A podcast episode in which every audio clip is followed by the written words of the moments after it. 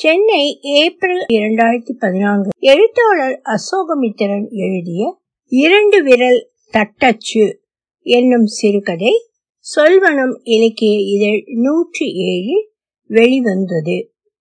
ஒலிவடிவம் சரஸ்வதி தியாகராஜன் பாஸ்டன்.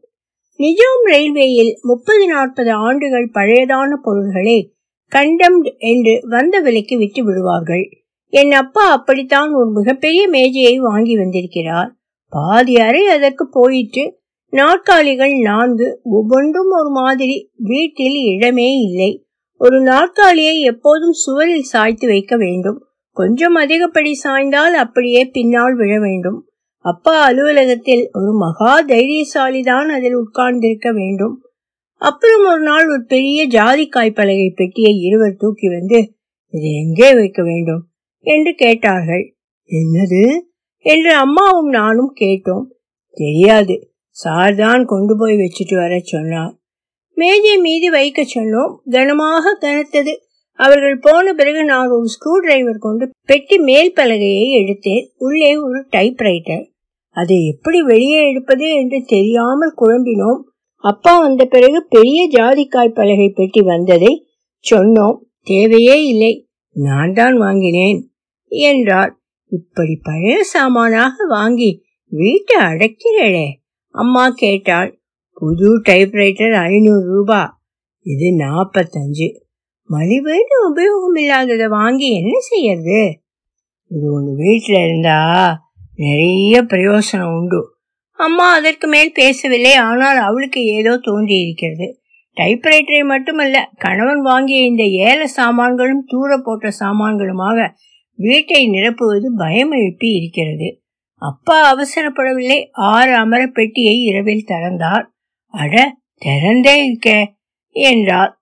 மூச்சை பிடித்துக்கொண்டு மெல்ல டைப்ரைட்டரை பெட்டியிலிருந்து எடுத்து மேஜை மீது வைத்தார். அது ரெமிங்டன் ரேண்ட் பதினான்கு என்று பின்புறத்தில் குறித்திருந்தது இப்போது மேஜையை டைப்ரைட்டர் பெட்டி இரண்டும் சேர்ந்து அடைத்தது. ஸ்க்ரூ டிரைவர் கொண்டா? என்றார். பெட்டியை பழைய பழையாக பிரித்து கொல்லைப்புறத்தில் போட சொன்னார் அந்த பெட்டி ஆணி ஸ்க்ரூ இல்லாமல் செய்யப்பட்டது. அப்பா ஒரு தாளை டைப்ரைட்டரில் பொருத்தி தட்டச்சு செய்ய ஆரம்பித்தார். நீ எப்போ கொத்துண்டே? என்று நான் கேட்டேன். இந்த ஊருக்கு வந்த புறம்தான் இது தெரிஞ்சுக்கலேனா? நம்மளுக்கு ஒருவேளை சாப்பாடு கிடைக்குமான்னு சொல்ல முடியாது. நான் கொஞ்சம் அடிக்கிறேன். ரொம்ப அழுத்தி அழுத்தி அடிக்காதே. இது பழசு. ஒரு குழந்தை மாதிரி இதை வச்சுக்கணும்.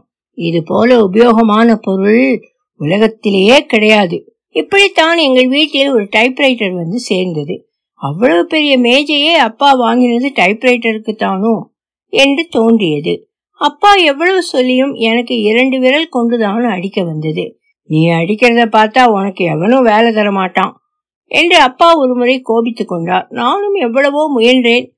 மோதிர விரல் சுண்டு விரல் விரைத்து நின்றன.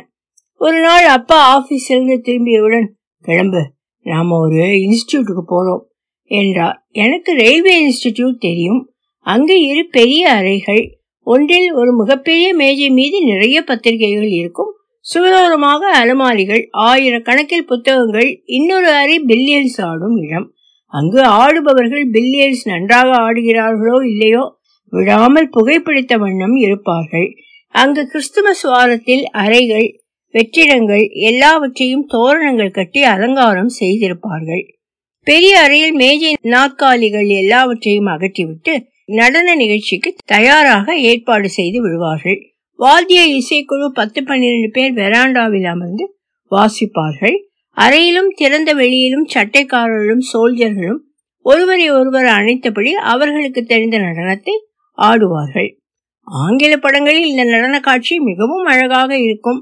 அன்று நான் சிறுவன் பல விஷயங்கள் புரியவில்லை. சற்று கருப்பாக உள்ள பெண்கள் என்னதான் லட்சணமாக இருந்தாலும் அவர்கள் அருகில் சோல்ஜர்கள் வரமாட்டார்கள். அவர்கள் நடனம் காட்டு மிராண்டித்தனமாக இருக்கும். அந்த டாமிஸ் என்பவர்கள் நம் சாதாரண சிப்பாய்களுக்கு சமம். ஆனால் நடன ஏற்பாடு செய்யப்பட்ட இரவில் அவர்கள் எங்கோ ஆகாயத்திலிருந்து இறங்கியது போல கருப்பர்களை நடத்துவார்கள். ஆனால் அப்பா ரயில்வே இன்ஸ்டிடியூட் பக்கம் போகவில்லை. மாரட்பள்ளி பக்கம் என்னை அழைத்து போனார். எனக்கு அங்கு தெருவுக்கு தெரு தெரிந்தவர்கள் ஆனால் எனக்கு தெரிந்து அப்பா மாரட்பள்ளி பக்கம் போனதில்லை. அப்பாக்கு பணக்காரர்கள் பற்றி உள்ளூர நம்பிக்கை கிடையாது என்று இன்று எனக்கு புரிகிறது. அவர் நட்புடன் பழகியவர் முகமது உஸ்மான் கடை உரிமையாளர் கவுஸ் முகமது. ஆனால் பள்ளிக்கூடத்தில் படிக்கும்போது பையன்கள் எல்லாரும் சமம். நான் அங்கு பலர் வீட்டிற்கு போயிருக்கிறேன். மாரட்பள்ளியில் மிக நன்றாக கட்டப்பட்ட வீடுகள் இருந்தாலும் மாடி வீடு என்று அன்று ஏதும் கிடையாது. எல்லாம் தனித்தனி வீடுகள். ஒரு வீடு கருங்கல்லால் கட்டப்பட்டது போல் இருந்தது. எனக்கு அந்த தெருவில் திரும்பிய போது அந்த கருங்கல் வீட்டுக்கு அப்பா போகக்கூடாதா என்று நினைத்தேன். ஆனால் அப்பா கோடி வீட்டுக்கு போனார். மாரட்பள்ளியில் நான் போன வீடுகள் எல்லாவற்றிலும் கேட் முன்னால் ஒரு கோலம் உள்ளே போனவுடன் ஒரு கோலம் என்றிருக்கும். இந்த வீட்டில் கோலம் இல்லை. உள்ளே எரிந்து கொண்டிருந்த மின் விளக்குகள் மிகவும் மங்களாக இருந்தன. அப்பா மிஸ்ஸஸ் சிம்சன் என்று கூப்பிட்டார். யாரும் வரவில்லை. அப்பா மறுபடியும் கூப்பிட்டார். ஃப்ராக் போட்ட பெண் ஒருத்தி வந்தால் பொதுவாக நாங்கள் அதை கவுன் என்போம். யார் வேண்டும்? மிஸ்ஸஸ் சிம்சன் அந்த பெண் உள்ளே போனால் சற்று நேரத்துக்கு பின் ஃப்ராக் போட்ட அம்மாள் ஒருத்தி வந்தாள். அந்த இருட்டிலும் அவள் நல்ல கருப்பாக இருந்தது தெரிந்தது. முகத்தை தூக்கி யார்? என்று கேட்டாள். அப்பா தன் பெயரை சொன்னார். ஓ!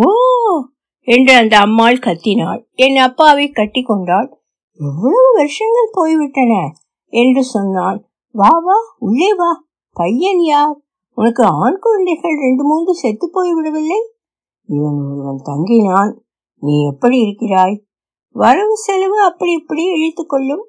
நாங்கள் உள்ளே போனோம். முதலில் ஒரு சீய அறை அதில் ஒரு நாற்காலி ஒரு ஸ்டூல் ஒரு சின்ன கட்டில். கட்டிலில் படுக்கையை சுருட்டி வைத்திருந்தது. இது உன்னிடம் இல்லையா? ஆமாம் நான் காவல்காரியாகவும் இருக்க வேண்டியிருக்கிறதல்லவா? ஏன் நீங்கள் முன்னாலேயே வரவில்லை? இதெல்லாம் உங்கள் தயவல்லவா? அப்பா அவள் சொன்னதை கண்டுகொள்ளவில்லை. உள்ளே போகலாமா? அடுத்த அறையில் எங்கள் வீட்டில் உள்ளது போலவே ஒரு பெரிய மேஜை நான்கு பக்கங்களிலும் நான்கு டைப்ரைட்டர்கள். அப்போது யாரும் தட்டச்சு செய்யவில்லை. மார்கரெட் என்று மிஸ்ஸஸ் சிம்சன் கூப்பிட்டாள். நாங்கள் முதலில் பார்த்த பெண் வந்தாள். மிஸ்ஸஸ் சிம்சன் அவளிடம் சொன்னாள். விருந்தாளிகள் வந்திருக்கிறார்கள் என்று சொல். அப்புறம் எங்களிடம் சொன்னாள். எல்லாரும் பெண்கள். அவர்களுக்கு தெரிய வேண்டுமல்லவா? வரலாம் என்று உள்ளே இருந்து ஒரு குரல் கேட்டது. நாங்கள் மூவரும் உள்ளே போனோம். அதுவும் ஒரு சிறிய அறை. வரிசையாக மூன்று படுக்கைகள். கொசுவலை கட்டியிருந்தது.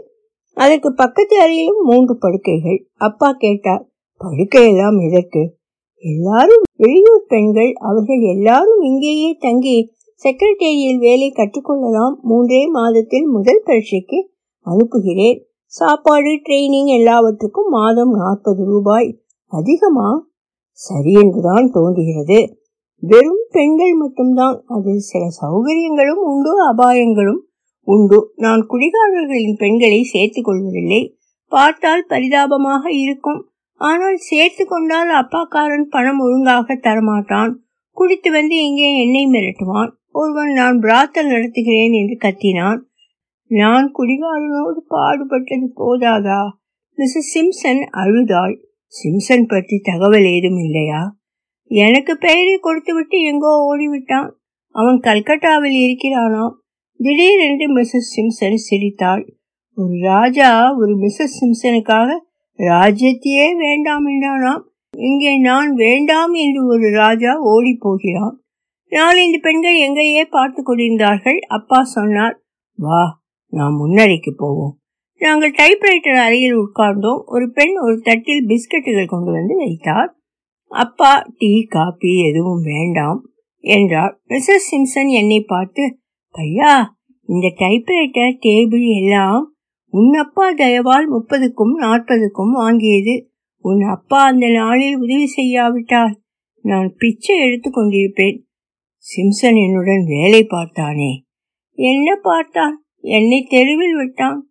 அதெல்லாம் இப்போது எதற்கு? நாங்கள் கிளம்பினோம். கட்டாயம் மறுபடியும் வர வேண்டும். பகல் வேளையில் கிளாஸ் நடக்கும்போது நீ வர வேண்டும். நாங்கள் சிறிது தூரம் பேசாமல் வந்தோம். திடீரென்று அப்பா சொன்னார் இந்த ஊர்ல பையங்களுக்கு இந்த மாதிரி ஒரு இன்ஸ்டிடியூட் இல்லையே.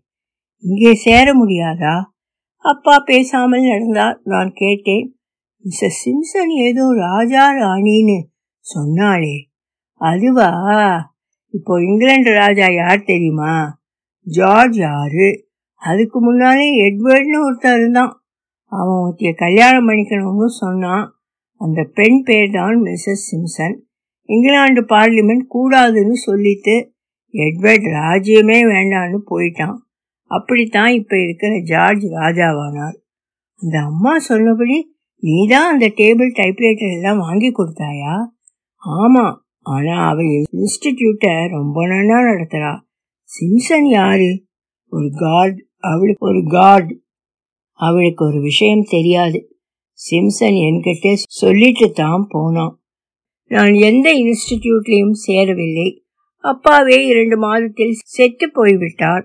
டேபிள் நாற்காலி டைப்ரைட்டர் எல்லாம் போய்விட்டது. ஆனால் என் இரண்டு விரல் தட்டச்சு பழக்கம் போகவில்லை. ஒலி வடிவம் சரஸ்வதி தியாகராஜன் பாஸ்டன்.